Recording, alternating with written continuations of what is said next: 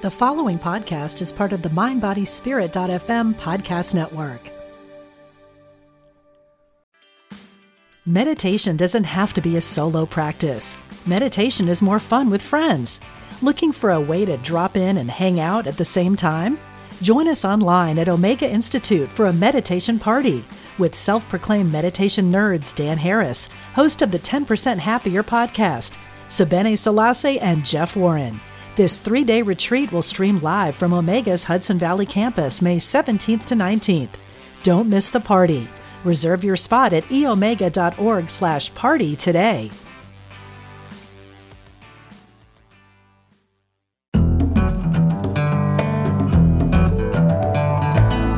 From Spirituality and Health magazine, I'm Rabbi Rami, and this is the Spirituality and Health podcast. Thanks for joining us.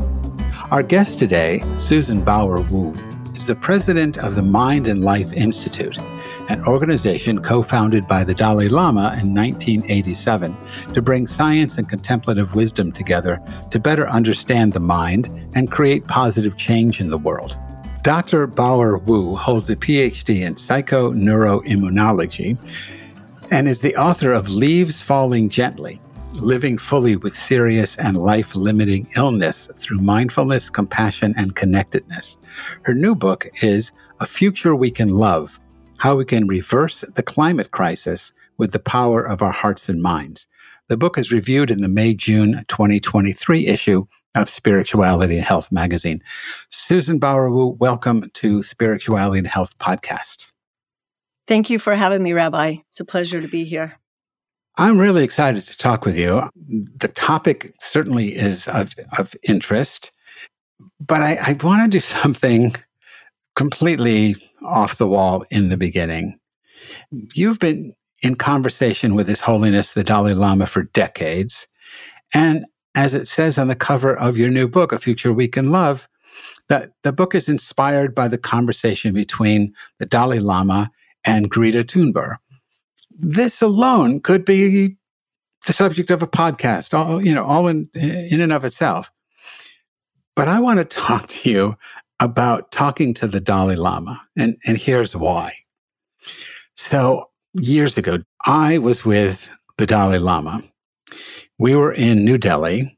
We were at an event celebrating the 150th birthday of Swami Vivekananda. He was the mm-hmm. keynote speaker, and I was one of the presenters and we all gathered in the green room. And I was sitting next to him, literally right next to him, less than a foot apart, maybe eight inches between us. And he was relaxed and open and chatting with whoever came over to speak with him. I was sitting right there. I didn't have to move. I didn't have to walk over to talk with him. I, I could have talked with him just because he was next to me. Mm-hmm. And I couldn't say a thing. I sat there for half an hour, totally, I don't know if I was starstruck or whatever it was. I, I kept saying to myself, what do you say to the Dalai Lama? I just, I, I couldn't say a thing. He looked at me, he smiled at me, I smiled back, but I couldn't say a word. So I want to know what it was like when you first started talk, talking with him. How did it change over time? And what give us a sense of the person that you know and have that you have known for so long as a conversation partner. Hmm. Well, thanks for sharing that story. I can imagine being in, in your shoes because I've been there before. And first want to convey that you actually were communicating with him by your presence. And he he completely connected with you as a person would be my guess and energetically. And mm. he speaks volumes even without words. And his English is, you know, quite broken. And he communicates with the fullness of his presence that goes well beyond words. The first time that I met him and I sat in conversation with him was actually about 10 years ago. It was when I, I more like eight years ago, when I became the president of the Mind and Life Institute. So while our organization, Mind and Life, has been doing events with him since 1987, my first time doing work with him was in 2015. And I will tell you, the moment I sat next to him, my fears actually went away. Any kind of anticipatory anxiety and worries just melted away.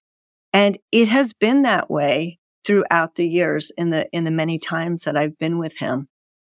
And he exudes fully inside and out every cell of his body. He I think he exudes love and compassion without being too cheesy. He really really does.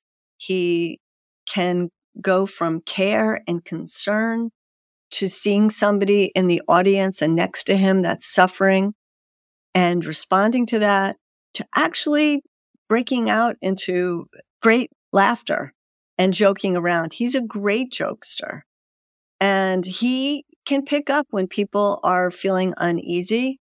And when he does that, he does everything he can just in, in the way he shows up to try to put you at ease. And what I've noticed with His Holiness is that he's incredibly curious. So, besides being compassionate, he's genuinely curious. He wants to learn.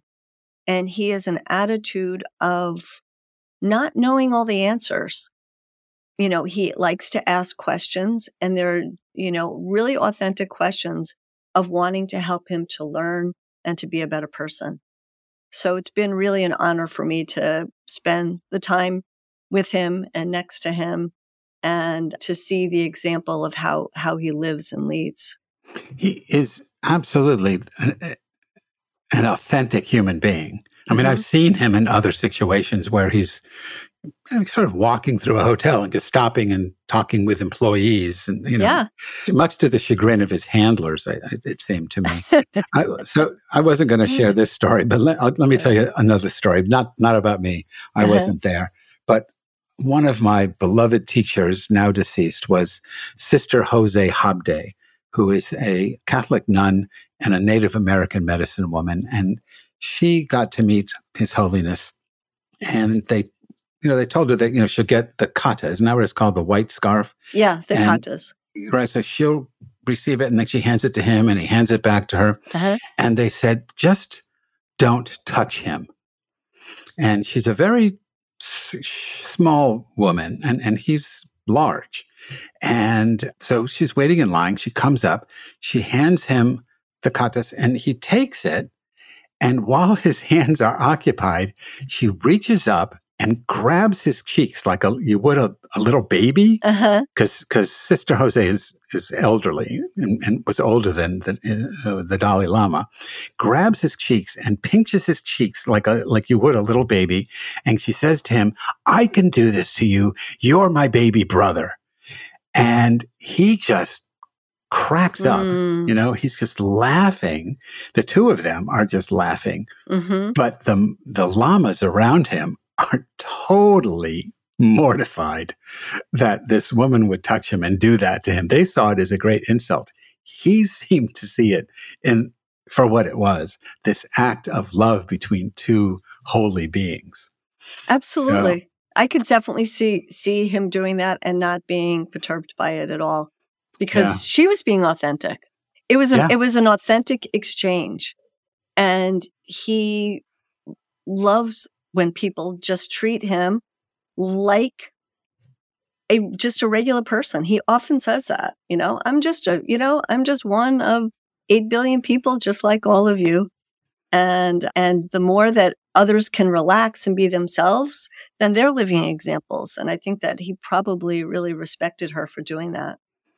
Yeah, I, I think so. She's very she was very much the same way. Mm. Okay, so enough stories about His Holiness. Mm-hmm. Let's let's go to the book.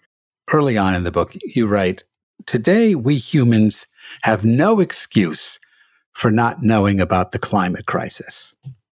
So I, I agree with that. We have no excuse. Yet, despite all the studies, all the dire headlines, all the images, still photographs, videos of you know, the expanding deserts, the rising seas, villages, towns, even cities all mm-hmm. around the globe flooding. It's fair to say that, at, at least in my estimation, it seems to me most Americans anyway are woefully and and I would say willfully ignorant of what's happening. I mean, in the place I live in the middle of Tennessee, if you bring up climate change, they say it's a hoax. So I, I have two questions around this uh, assertion that today we humans have no excuse for not knowing. Why do you think we're still in denial? Well, I don't think everybody's in denial. I, th- I think a lot less people are in denial than there used to be. And it's as you mentioned, because I think that people are actually being affected by by climate change and more extreme weather right before their eyes. If they aren't directly, it's in the news and it's, you know, affecting their family perhaps in another part of the country. But the extreme storms, the fires, you know, every, everything as you, as you mentioned is happening. And so I acknowledge that people do have different views on climate change. And and I I'm not here to analyze why there is such a difference. But I think that even those people that may seem like more deniers, we we will agree. I think we all can agree that we overconsume and there's pollution and that the way we are living is harming other humans and other life forms. And so I don't know what to say except, you know, people relate to what they can see, what they experience, and how it affects them and their family and their communities. Mm-hmm. That's what makes it real. And if people are disconnected from what's happening around them on a day to day basis, then they're not going to see it. But I think one of the first things we could do is to, is to begin to, to just to, to wake up and to look at the patterns and the cycles of this, of the seasons and seeing and asking ourselves, is it what it was when we were, we were children? And, it's not. I mean, right. I mean, in my town, if anyone, if, if people would just be honest about it, it's, you know, we're in the middle of May, or not even the middle of May, and it's already the temperatures that we used to have in the middle of July. We, we lost spring. Yeah. It's not, it's not the silent spring. It's the absent spring. We went from, you know, winter right into summer. And I'd add to that from where I am in Virginia, we really didn't even have winter. Yeah, neither did we. It, it was it was you know spring started showing up in january so so you're right but but I, I think it's a really good question that you ask why does anybody deny it but i do think that there are fewer and fewer deniers i know people that used to be deniers that aren't anymore and i and i think that just using the the term climate change or global warming it's a trigger for people. And maybe rather and, and I, I so i think maybe we can be skillful in what how we engage in conversations with people. And that's what i was i was hoping in writing this book. So the the book which is called a future we can love was inspired by a conversation it was inspired by a conversation that the mind and life institute hosted with the dalai lama and with greta thunberg and the way I wrote it was written like a conversation. I bring in a variety of different spiritual leaders and indigenous teachers, climate scientists, and activists. And it's written like a conversation. And the hope is that it's going to inspire conversations because the moment we can lean into something that we're maybe afraid of, that we think is scary, that we think we don't know the right thing to say the moment we can take down our guard and to engage in conversation, that's the beginning of change. And I really think it's important to have these cross generational conversations. And that was part of what I think people were really drawn to the conversation with the Dalai Lama and Greta because they're generations apart. They're cultures apart. They live in different parts of the world and have very different orientations, but at the same time, they could engage in a really meaningful exchange of ideas to realize that different perspectives listening to each other in in ways where neither one alone has the only has the answers, but maybe collectively together we can learn from one another and realize that we can become part of the solution. And I think the book does a wonderful job of that, of making it conversational and, and letting us hear a variety of voices. So you're, you're absolutely not only you're correct about that, but you're successful in, in doing that. Uh, there's no but here. There's an and. Yeah. And there's there's another dimension to it that maybe I'm, I'm going to overstate this, but I, I was really taken by this. And it happens early in the book, in the first third, I guess, in the book, where you bring up the Buddhist practice. Maybe it's, it's specifically a Tibetan Buddhist practice of Tonglen. Mm-hmm. And, and this is a weird way to get into this Tonglen, but I was typing Tonglen, you know, I'm using mm-hmm. Microsoft Word, and there's the automatic spell corrector thing that I yeah. have. And it changes it to tangled. So in my mind, I thought, oh God, what is stupid. Why does it do that? But then I thought, well, wait, from a scientific basis, you know, like quantum mechanics, everything is entangled. Or from a Buddhist perspective, everything is interdependent. And that's why Tonglen works.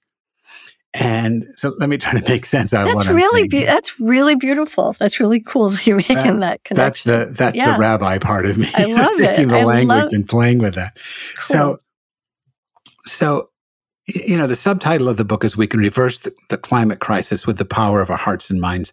Mm-hmm. And and I'm assuming and you can correct me on this obviously, but I'm assuming it's a transformed heart and a transformed mind because the the hearts and minds that we had that we have the normal ones are the ones that created the crisis. And it's sort of like you can't fix this with the same mi- mindset that created it. Mm-hmm. and so how do you change hearts and minds? And i think having done the practice myself for quite a while one of the ways to do this is through the practice of Tonglen, but I've never thought about using Tonglen in the context of climate change, climate change, you're dealing with the climate crisis. So, mm-hmm. and I know you can't lead us in the practice in, in, a podcast, I don't think, but if you could explain the, the practice of Tonglen and then how it fits, I think that would be a, a tremendous gift to the listener. Sure. Sure. Well, Tonglen is a, is a practice of taking away suffering into taking and re- receiving. It's a reciprocal practice. And we essentially can envision through our mind's eye taking away the suffering of others. Like really taking in, taking away, but taking in the suffering of others. And it can be through this image of, of heaviness, of, of smoke, of heat, and taking it in and internally transforming it, metabolizing it, and breathing out clarity, coolness. And you just breathing in the suffering, and you're in some ways like breathing out love. And it's, if we think about the suffering that is all around us in the nature of the loss of species and the loss of trees and the various loss of life and even the loss of, of human lives, it can be paralyzing. It can just freeze us in our tracks. And by do, if we freeze and we just feel like we can't do anything, then we're not going to show up and be better versions of ourselves. So practices like Tonglen help us to not feel so so frozen, so inadequate, so isolated, so by ourselves. And it's really really powerful. And I'd love to, you know, maybe hear from you Rabbi what you've noticed in in doing Tonglen. So one of the things I think is so powerful about the practice, and and just in general, then we can maybe use it in the context of climate, is that Tong, if, if it's, it, to me, it's a kind of compassion practice. Mm-hmm. But I can't feel compassion for the other as long as the other is other. Mm-hmm. So when and, and, and compassion means shared suffering or suffering with. Mm-hmm. So I breathe in the suffering of the rainforest, or I breathe in the suffering of the ocean, or I breathe in the suffering of my neighbor. Mm-hmm. And by doing that, I'm I'm in a state of shared suffering. So I'm in a state of compassion. Mm-hmm. And by being in that state of shared suffering, I I, if you say I feel your pain, then it sounds like Bill Clinton and it sounds silly. But but because I'm sharing that suffering, there is no there is no self, there is no other. It's just this one mm-hmm. seamless, non-dual phenomenon happening. And then I have two choices. I can either, like you said, be overwhelmed by it, fr- frozen. Now I'm stuck. Oh my God. Now I'm this horrible suffering. I got to run away from it. Mm-hmm. Or I can realize that the I that is breathing this in is not Rami, mm-hmm. right? That it's not my ego. The I that's, that's breathing in the suffering of the world is actually the infinite, you know, if we want to use maybe Buddhist language, it's Buddha mind, mm. you know, or Dharmakaya or the infinite, you know, the universe itself, however you want to mm-hmm. language it using Buddhist terms. But it's, you realize as you, or this is my experience. You realize, I realize as I breathe this in that it isn't me. It's not the ego that's doing this, that I'm breathing it in, but I am so much larger than the darkness I'm breathing in. So mm-hmm. it's like it dissipates in the greater capital S self. Buddhists don't like that, mm-hmm. but the mm-hmm. greater reality, capital R reality, that that's the true nature of things. So it that that smoke, that denseness, that suffering dissipates so that so that when I breathe out, I'm breathing out that purity, which is the natural state of the infinite of the infinite period. Does, mm-hmm. that, does that make any sense? It, it makes total sense. It's really, really spot on. And and we could do that. We could do Tonglen for any one that is suffering, an individual, a community, a forest, you know, the, the rivers. And then when you do, you become that river. You, you become, become, that forest. You become that, you become exactly. that individual. And I think that's what scares people because they see the suffering. I don't want that. I have enough of my own suffering. I don't want your suffering. But that's because they, they're working from the relative.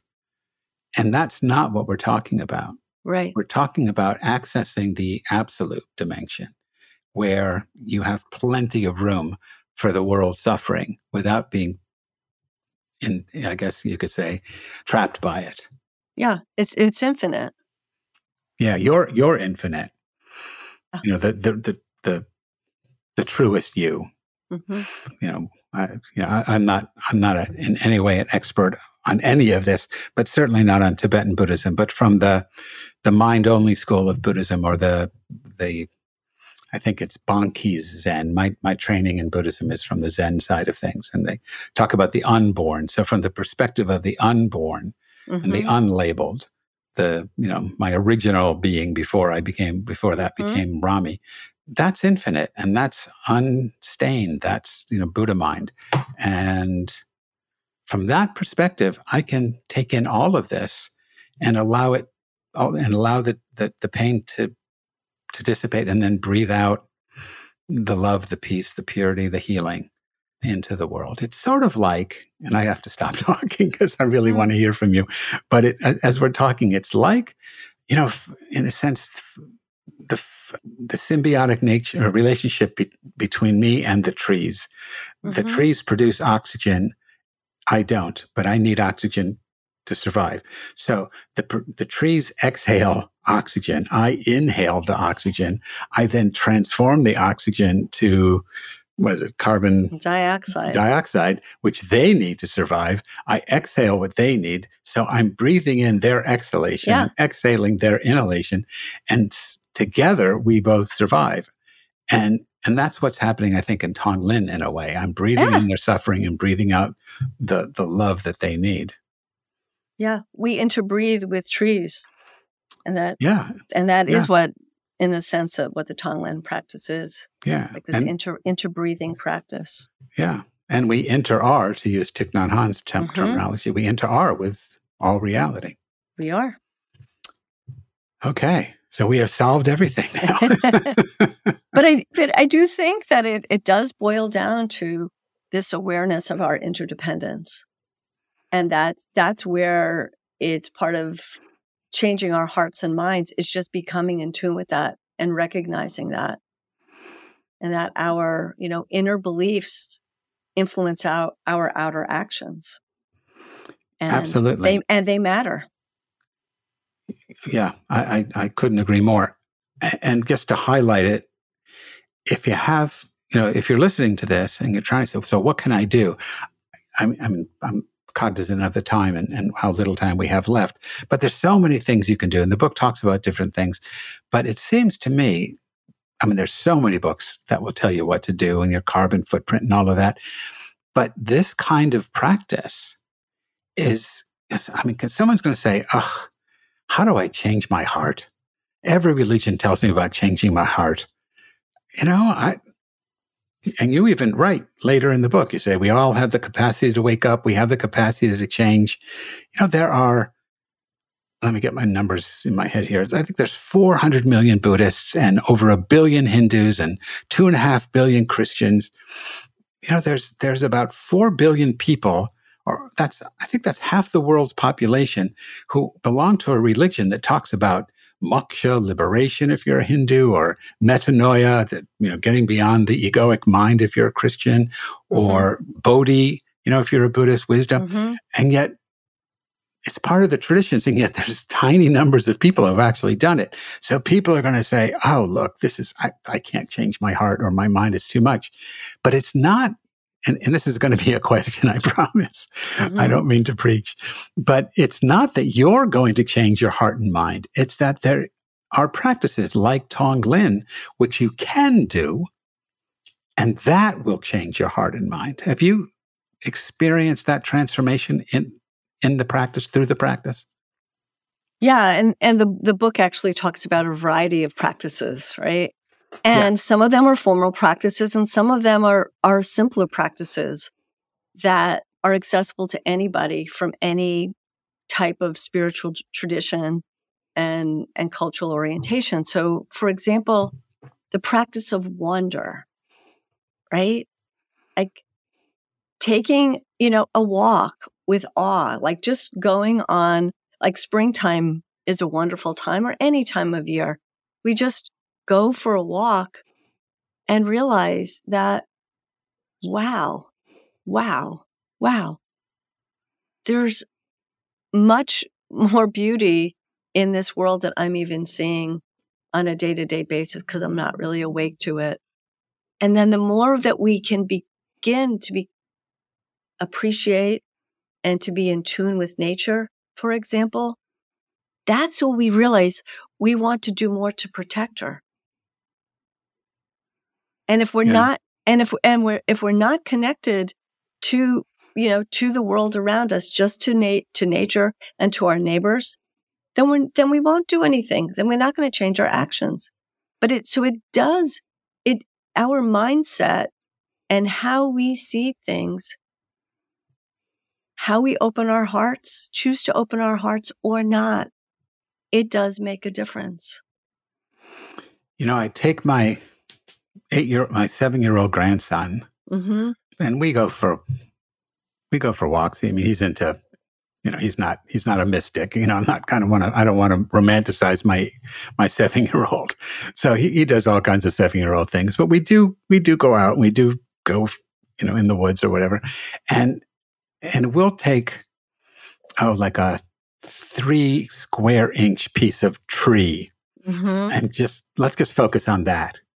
And if you just look at that, there's all kinds of things happening in that. You know, little little creatures walking on the bark and under the bark, and you know, there, there's there's a whole world in that little hmm section of the tree. Or you take the same small section on the ground, and there's all kinds of beings happening there.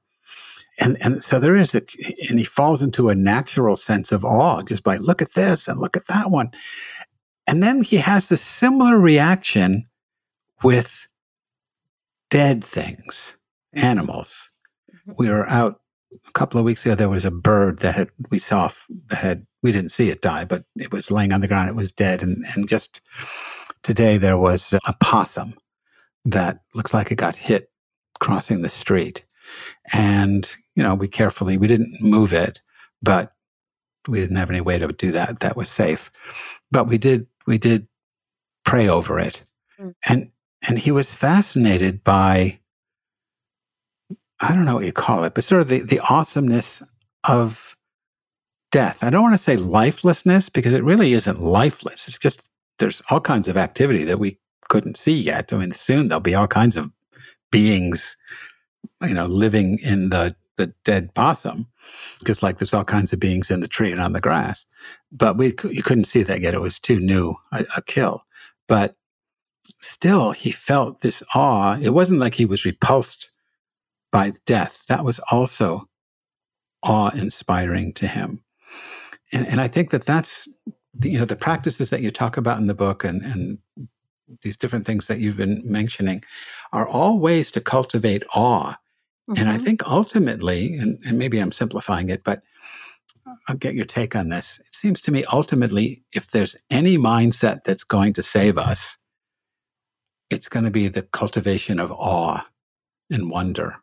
Well, I think that's a, I think it's a really, really important piece because connecting what I, what I heard in your story of your grandson was not only the awe, but also a spirit of curiosity, which is mm. really, really a wonderful mindset. May he never lose that. And also a preciousness of life. And by having like this awe of death, I also think that there's a reflection of how he's seeing life itself as being precious.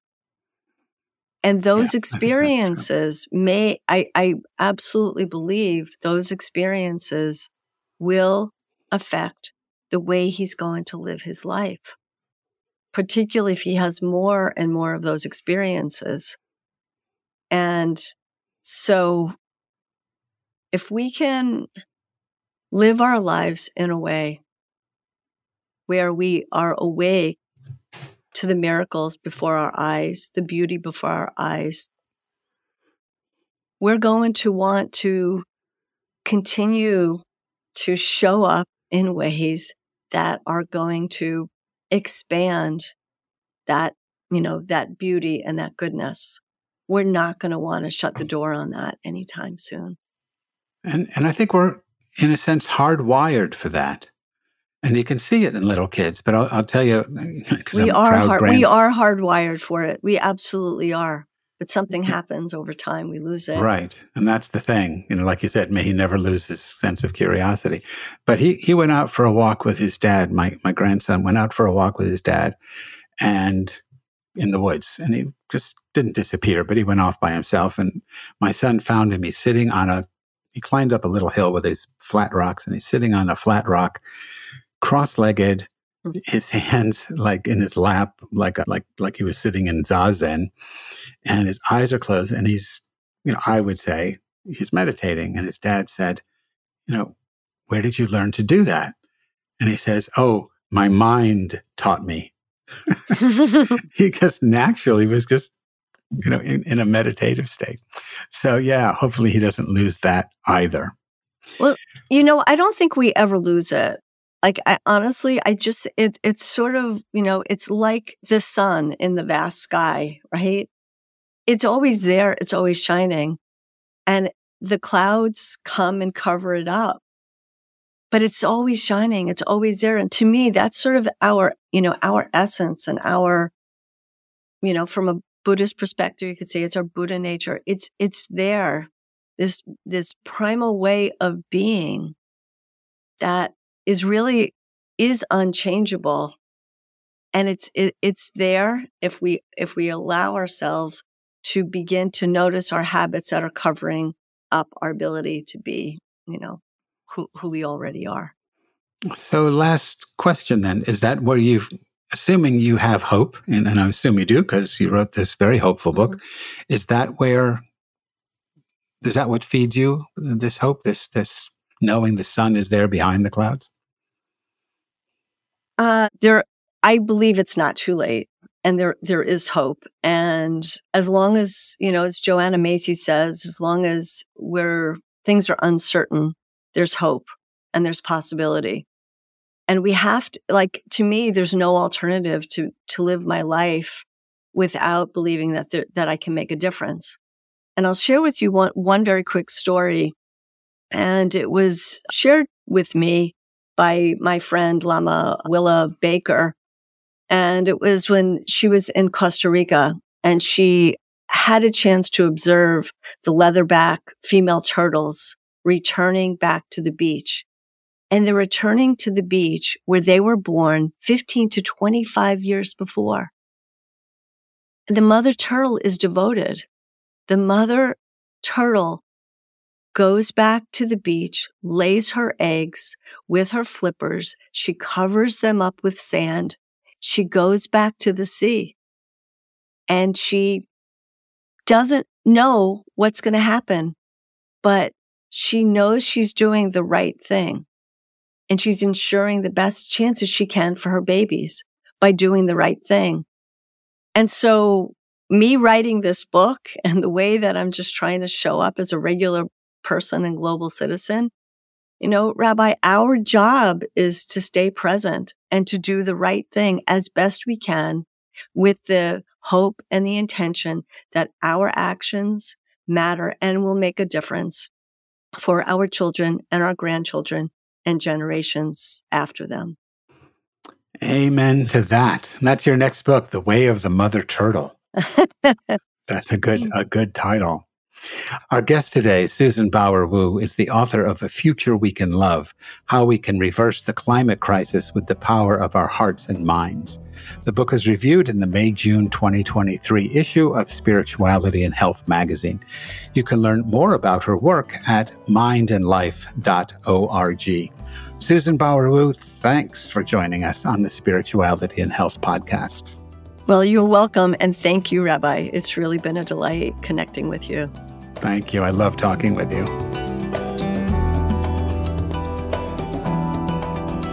Spirituality and Health podcast is produced by Ezra Baker Trupiano, and our executive producer is Zach Avery. If you enjoyed this podcast, please leave us a five star rating on your podcast app. And if you're not already a subscriber to Spirituality and Health magazine, please become one at spiritualityhealth.com. From everyone at Spirituality and Health magazine, we thank you for your support.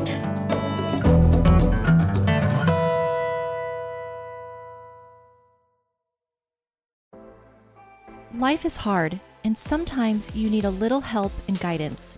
I'm Laura West, host of a Guided Life podcast, and I believe that help is all around us. We just have to ask for it. The universe has a way of guiding us forward with the help of our past loved ones angels, spirit guides, and ascended masters. On the podcast, I love to explore these ideas with incredible guests and let people know that they are never alone. Make sure you subscribe and follow so you can join me on this journey. Part of the MindBodySpirit.fm network and wherever you get your podcasts.